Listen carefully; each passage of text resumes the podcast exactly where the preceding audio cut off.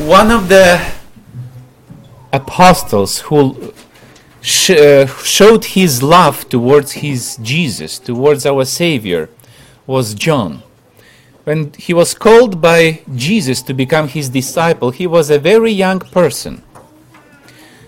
And perhaps being very young and perhaps not being molded or being kind of a mature man with already established habits, he maybe was that easiest to be molded after Christ and to reflect his character.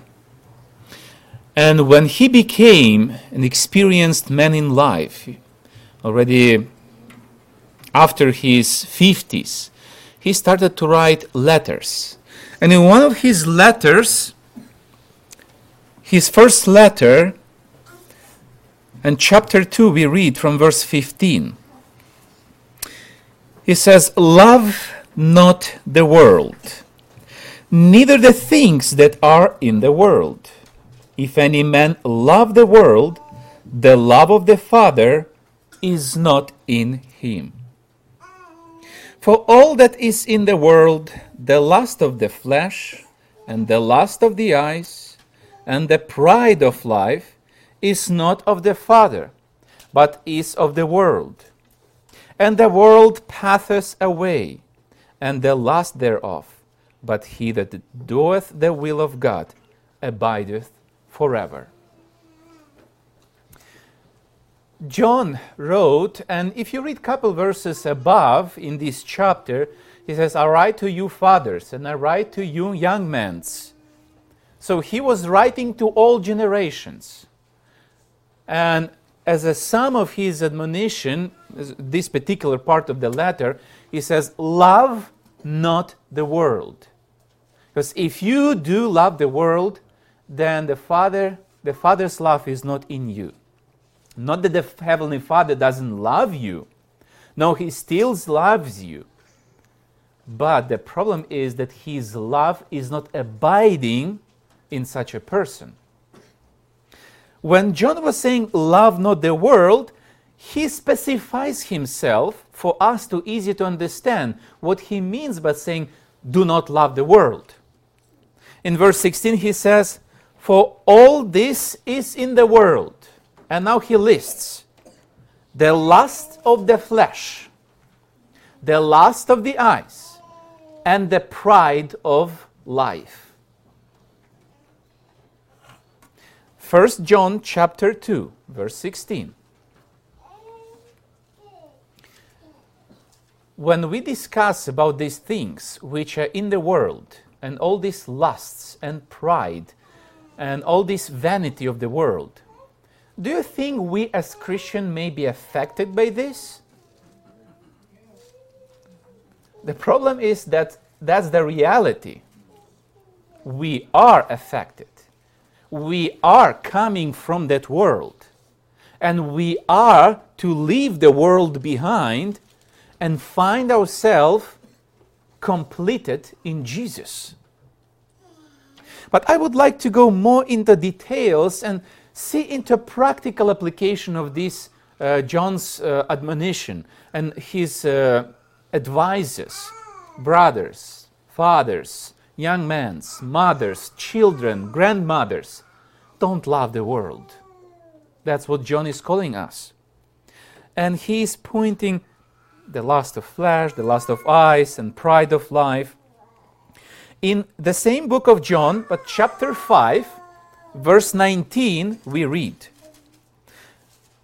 1 John 5:19 and we know that we are of God and the whole world lieth in wickedness so how he calls all this which is things of the world wickedness i mean it's something clearly marked that if you stick with that you have no salvation because that is wickedness. Can a Christian be a wicked person? If we take Christian as just a name, yes. But speaking of a true Christian, no, should not be. I mean, it cannot work together. Ephesians chapter 2 Ephesians chapter 2, from verse 2 to 3. Wherein in time past, so he's speaking to those who were converted once.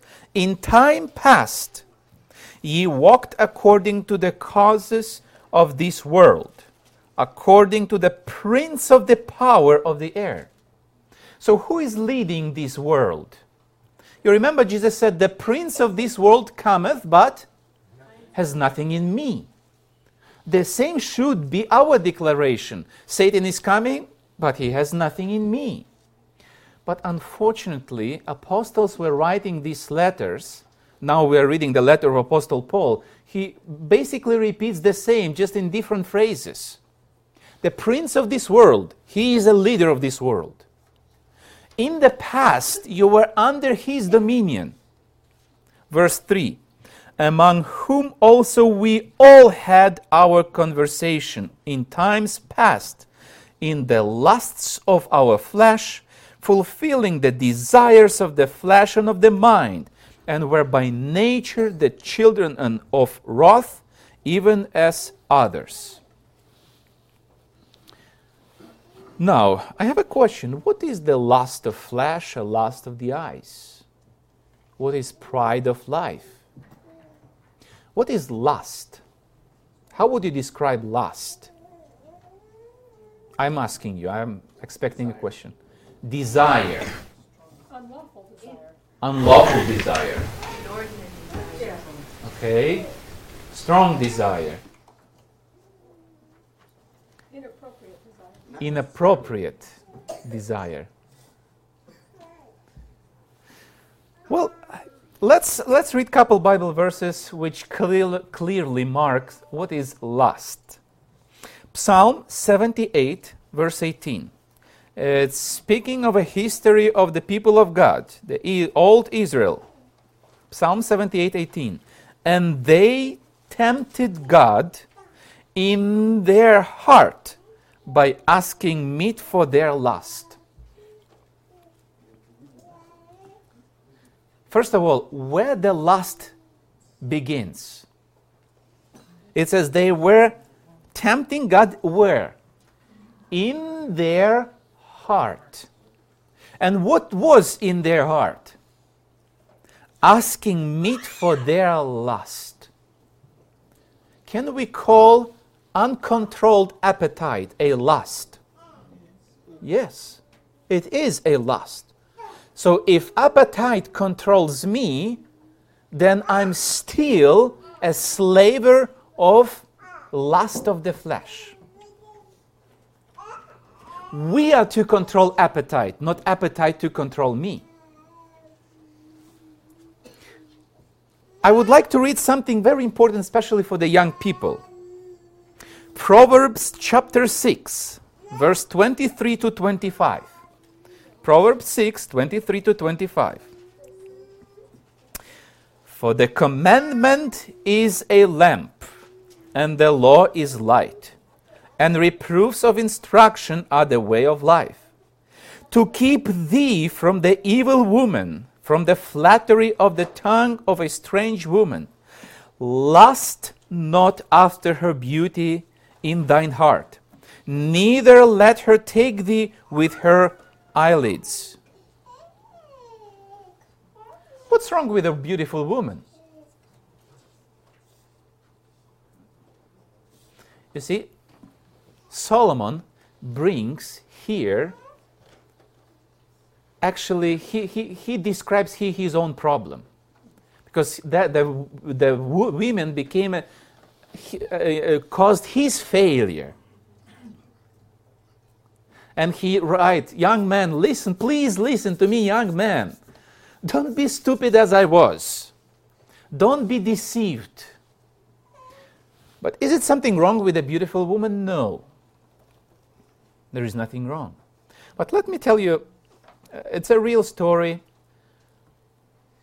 Um, about eight years ago, in one of the conferences, I met a young man.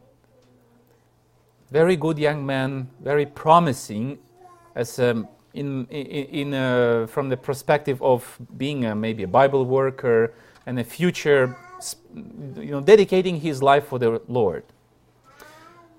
Recently, on one of the conferences, I met him again, and I saw him with a little child. Says, "Wow, you know, the last time I saw you, you were not even married, and now you have a child." Says, "Oh, now I'm even divorced." And he told me his story, and it just immediately clicked with this Bible verse lust not after her beauty. Because the lady he chose as a partner was not a God fearing woman.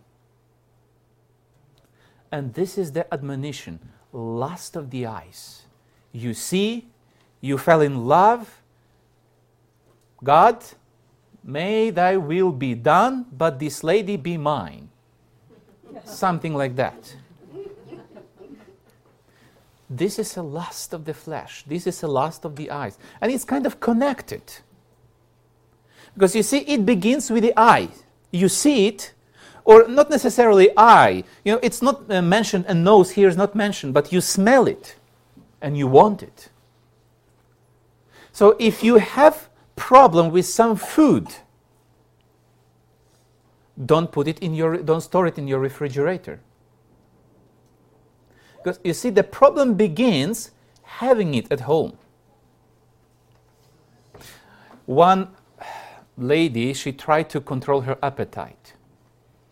And she, on a refrigerator, there was a note. She wrote, I am not eating after 6 p.m. After a week, husband wrote a little note after 6 a.m he, he corrected to AM. Because she was, that no, didn't help her. So what's wrong?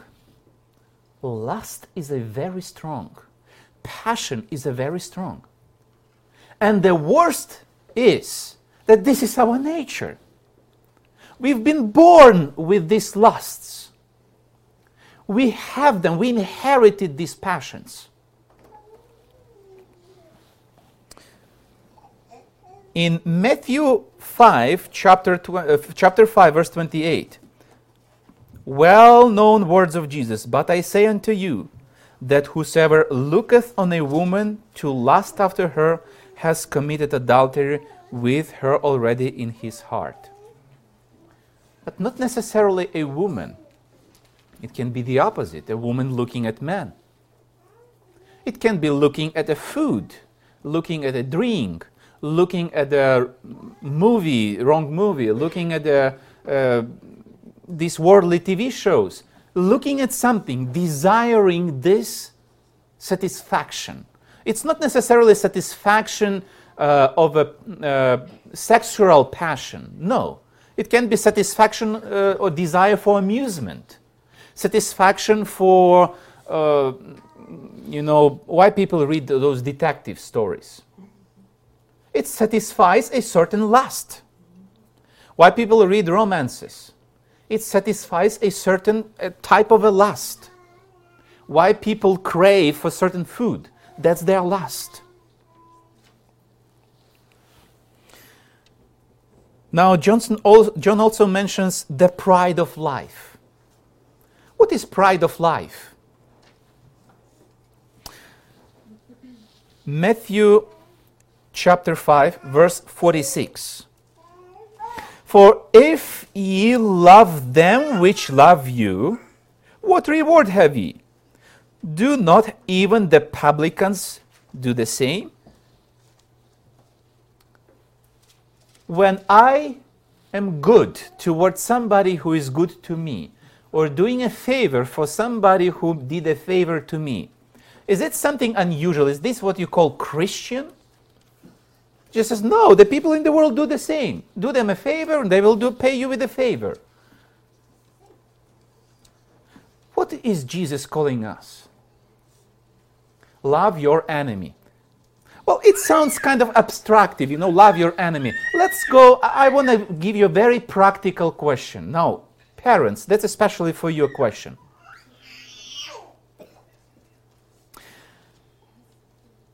When you feel more hurted? When your father and, and mother, this is a question for you.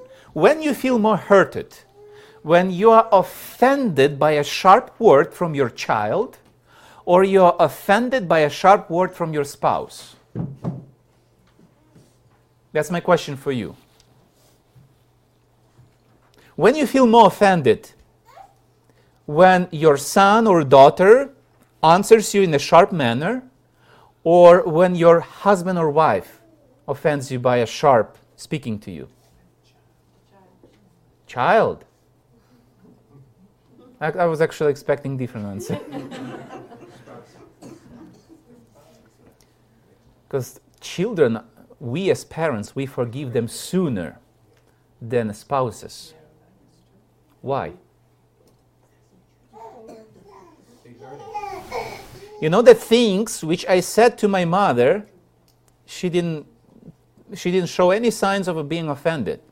And when the very same things I would say to my wife, she's offended. Question why? because my mom had me under her heart here. That's her dearest child. And when your children, even small children, when they say in a certain manner, you try to educate them, you're not offended. Because you understand that your children still don't understand something in life. Now, let me ask you another question. When you feel more hurt, when uh, somebody from the world, your boss at work or somebody in the store, hurts you with a word or with an unpolite manner, or when a brother or sister in the church be, uh, hurts you with a, some unpolite manner or word, when it hurts more? Church. church. Why? They know better. Hmm? They should know better. But let me ask you another question. What is pride of life? if I'm hurted by Brother Joe, what is that sign of? What is it telling others, you who observing me being mad and offended? What do you think of me? Brother Gennadiy, you better learn to control yourself. I mean, you better go to Jesus because Brother Joe didn't say anything wrong to you. I mean, people from, you look at yourself. I believe everybody found himself being in a situation that you observe a conflict and you see that offended or the victim or who claims to be a victim is not rec- actually a victim because another person didn't had any whatsoever bad intention to hurt him or her and he didn't say anything really wrong he just pointed to something what needs to be corrected and another person makes out of it a big deal and it's offended and all the emotions. And you see, that actually, not the person who told is the, at fault, but the person who should receive this counsel in the Spirit of Christ doesn't have actually the Spirit of Christ. And it's a sign of a pride coming up, boiling. You know, when you uh, I was reading a story uh, somewhere in, I don't remember the city, but in Russia. They have these uh, many store buildings, and they have another separate building where they have these heaters. And through the pipe, the hot water go, go, goes through all these apartments in a five story building. And uh, the, there was a valve, safety valve. And that somehow, that over the years, many years, got rusted and it was not working properly. So uh, the man who was taking care of all this, because it's huge room, you know, it's uh, huge, you know, uh, very powerful heaters. And one of the heaters was had a water inside and a valve was broken, was not working anymore, and he was a little bit drunk, and that heater exploded. So actually, when he came back from his lunchtime, the heater was three kilometers away from that building. It burst and it made a hole in the wall, brick wall, and fly three kilometers away. That's how a powerful, uh, you know, boiling water when it doesn't have a space to release. Somehow, like that, people, some people behave like that. They end up in divorce from a little nothing.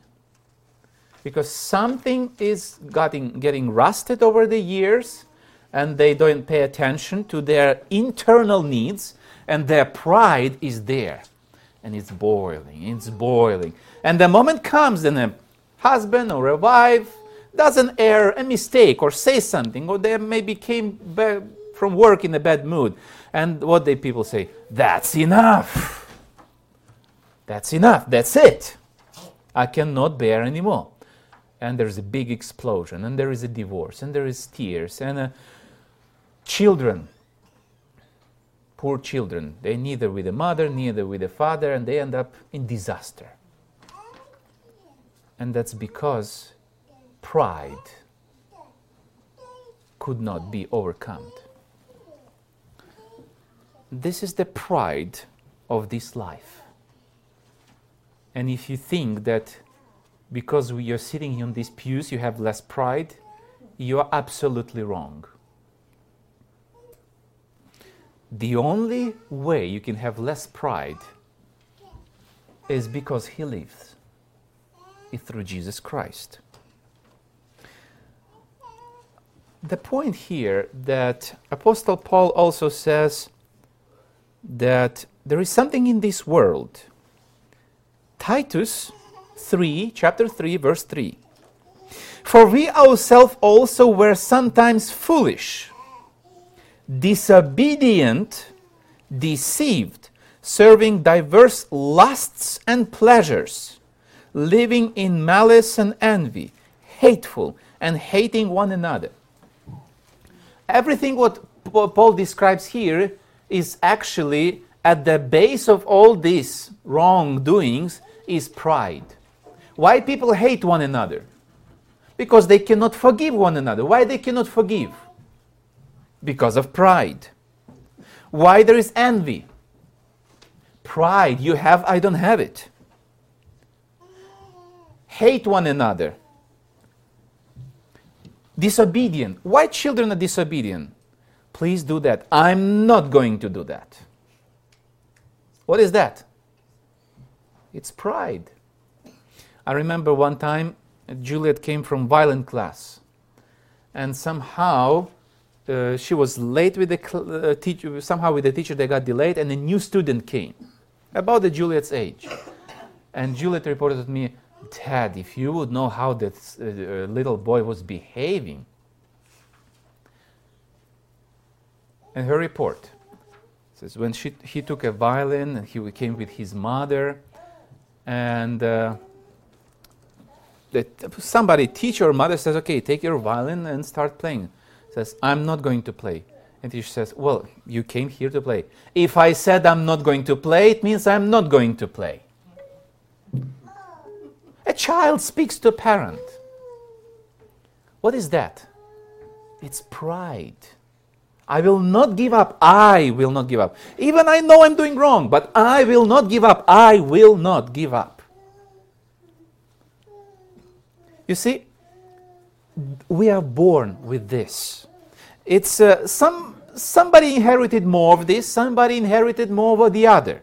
Somebody has more problem with overcoming appetite. Somebody has more problem with pride. Somebody has more problem with the lust of the eye. You know, he's after woman. Somebody is. Uh, his lust is romances and all these TV shows. So everybody has more of something. But we all got this. Either we inherited or we developed due to some errors in education or the um, people we associated with, but we have it. Now we are called.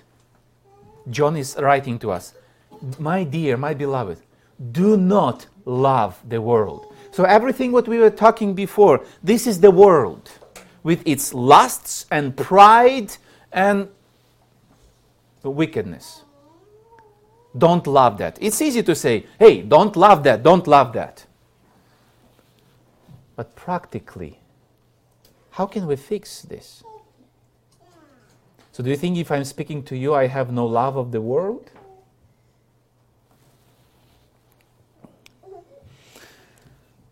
It's a constant battle.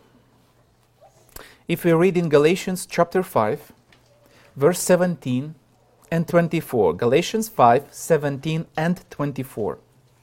For the flesh lusteth against the spirit, and the spirit against the flesh. And these are contrary one to another, so that ye cannot do the things that ye wo- would. Verse 24 And they that are Christ have crucified the flesh with their affections and lusts. Where is the solution? We'll go more into details, but briefly speaking, where is the solution? Those who are of Christ, they crucified the flesh with its affections and lusts. But the problem is that this is an ongoing battle. In spirit, reading the Word of God, or even listening to my sermon today, you may you may uh, come or leave this church with a certain decisions. Okay, I'm going to overcome that. I'm, I'm going to quit uh, drinking Coca Cola. I'm going to quit eating that. I'm going to quit watching that show. I'm going to quit playing gambling games, whatever. I'm going to quit something. You may make a good decision today. But Satan is not in agreement with your decision. He will not let you go that easy. And Apostle Paul writes, it's a constant battle. In your spirit, in your heart, you make a good decisions. But you are still in sinful flesh and it will desire what it used to get before. So if I had my drink, if I had my meal, if I watched this before, if I went there before, if I was reading, listening to that kind of music before, Today I make a good decision, but tomorrow I will want to do it again. And there is a battle, and says, and this flesh and spirit are contrary the one to the other. Romans chapter 12, verse 2. And be not conformed to this world but be ye transformed by the renewing of your mind, that ye may prove what is that good and acceptable and perfect will of God. What we need, what we are lacking, that our mind to be renewed, to be updated. Raise your hand who has a computer, laptop, uh, any, any gadget of this operating system? Raise your hand. Basically, all of you. Now tell me, do you update once in a while your operating system? Either iOS or whatever you're using. Windows was uh, Windows 98, then was Windows 2000, then was Windows 9, 1995, then uh, oh, sorry, 95, 2005, then 2008, and so on. And there was a Macintosh operating system, and that was older, and it was a lion, leopard, uh, Yosemite, and so on. And you're constantly updating. Why? There is always improvement. Something is the improving, or this works better. There were requests from the users to have that and to have that, and they're updating it we need to update our brain. How we update our brain? How we do update our operating systems? Before we were getting a CDs or DVDs, now we download from internet. Where do we get our updates for our brain? From the Word of God.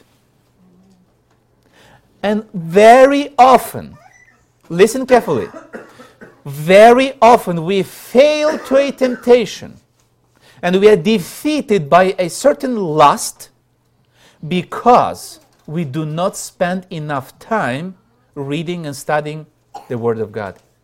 no, not in lacking prayer and personal studies.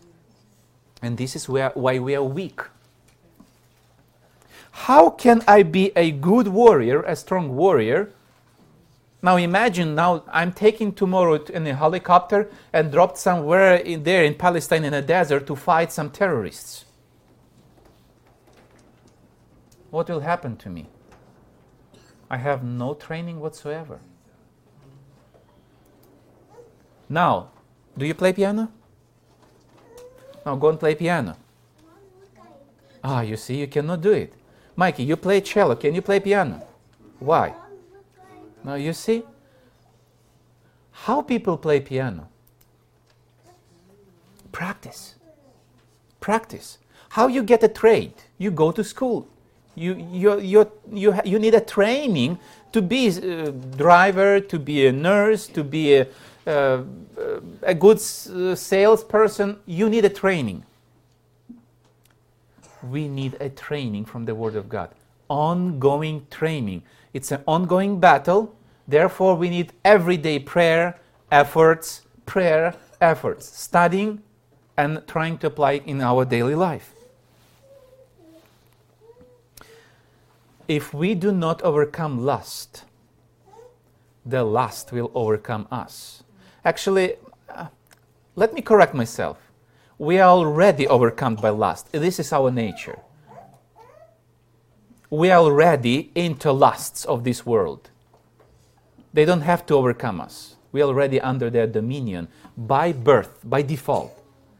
Only through Jesus Christ we can overcome them and be above the wickedness of this world.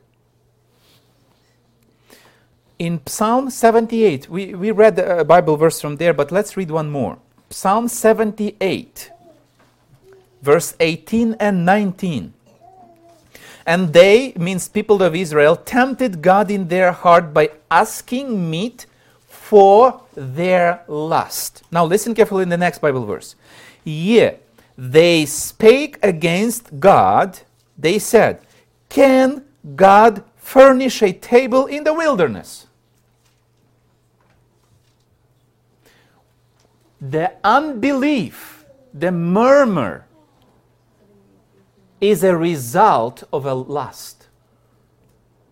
If we hold to a certain lust, either appetite, either we like to watch something or to listen to something or do something, if we hold to that lust, that lust will plant doubts in our heart.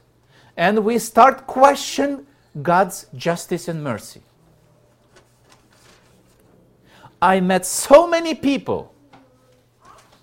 A person says, Prove me from the Word of God that alcohol is, com- have to quit alcohol drinking. And I read him quite many Bible verses. And he challenged me with every Bible verse and says, Look at that, look at that, and uh, look at that. Uh, what you say that Paul didn't mean the real wine. You know, how do you believe that it was not real wine? I believe it was real wine and Jesus was drinking wine. How can you prove something this person? You cannot convince this person against his own will. Why? Because person wants to drink whatever he likes to drink, wine, beer, and now he wants to justify his lust with the words of God. Do you think he can find here and there a couple Bible verses to justify his lust? Sure.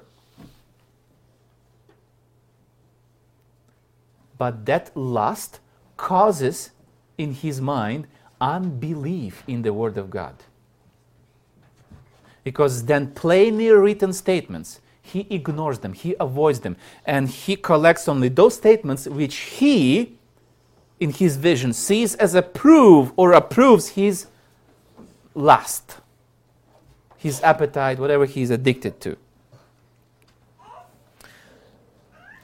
There are signs we can pay attention to. They're good signs. John 15 19. John chapter 15, verse 19. If he were of the world, the world would love his own. But because ye are not of the world, but I have chosen you out of the world, Therefore, the world hateth you. What is the first sign that you're on the right track? Your former worldly friends will not understand you and says, "Are you crazy?" It's a good sign. When they laugh at you, when they see or think that you're crazy, it's a good sign. You're on the right track. You must be, you must be doing something what they don't do, something what they don't appreciate, something what they don't understand. Of course, I'm not talking uh, fanatical side of Christianity. Uh, that's another really crazy thing. I'm talking when you begin to follow Christ and you begin to quit smoking, quit drinking, quit, quit eating something, uh, quit going somewhere with uh, your former friends, uh, quit watching something what you used to watch with your friends, or quit certain dances, music, or whatever, something what you used to do with your friends.